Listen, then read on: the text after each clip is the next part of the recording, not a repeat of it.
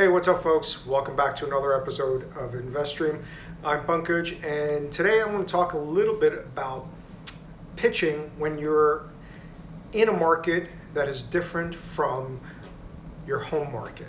So, if you are talking to investors that are based in a different country uh, than your home country, what are some of the things that you may want to take into account? Coming up next.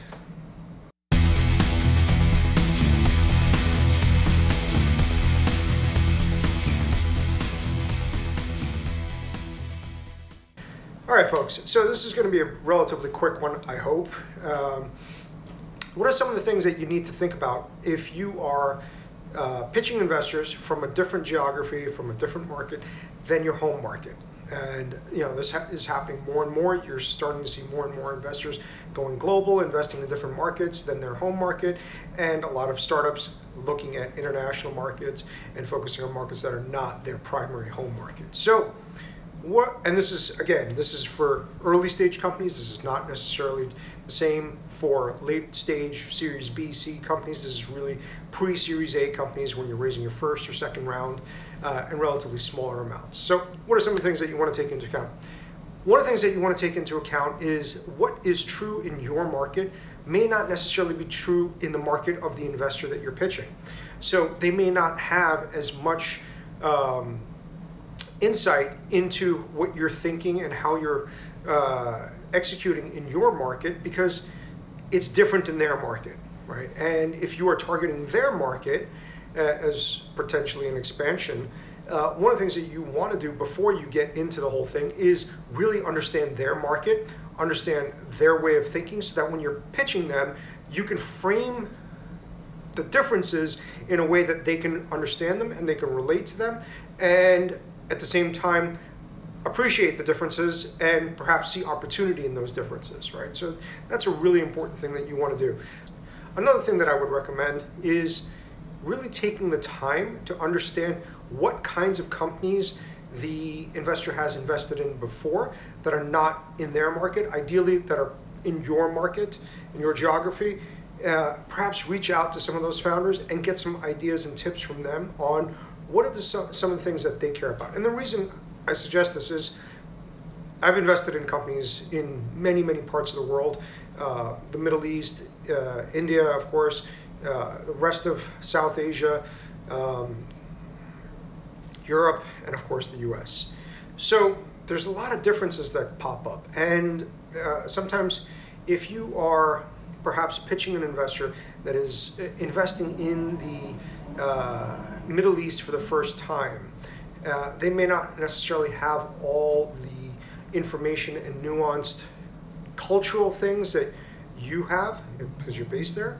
But even within the Middle East, there are cultural differences when you cross borders, right? So um, sometimes it could be slight variations in language, other times it's cultural, uh, but sometimes, for example, investors in the US want to see growth above all else, right? And they're willing to fund growth because they figure if you can reach a certain scale, monetization will not be a problem. And that's generally true in places like the US and more mature markets.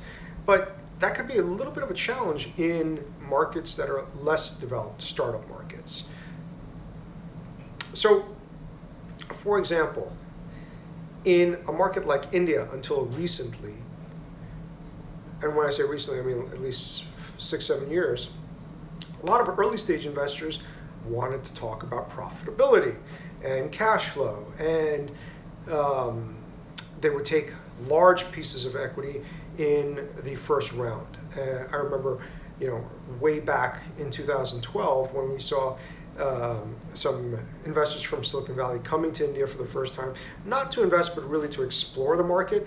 A lot of them were shocked at the amount of equity that founders were giving up for relatively small amounts of equity. And it made sense for India, it didn't make sense for Silicon Valley. So those Silicon Valley investors really weren't able to put India into their context. Uh, it took time for them to really appreciate the Indian context and allow decisions to be made based on the Indian context rather than their own Silicon Valley lens.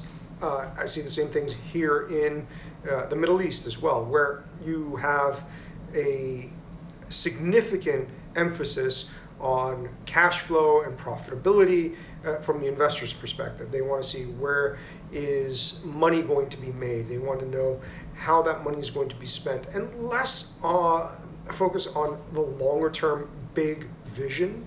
Uh, and not because they don't care about it, but because they're cognizant of some of the challenges that exist in the Middle East market, and hence their focus is a little bit more on what the market can digest and understand, which is cash flow and making money. So I, I really hope this was helpful for you. I didn't want to dive into too many specific details. Uh, I'd rather do that if you're asking questions and kind of do it on a one-on-one basis.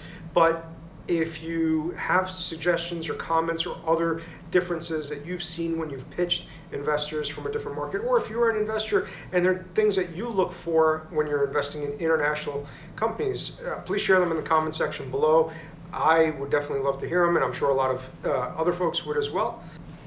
If you haven't yet subscribed to the YouTube channel, please hit the link in the description below. Head over to YouTube and click the subscribe button. And don't forget to hit the little bell so you get notified every time there's a new video that's out.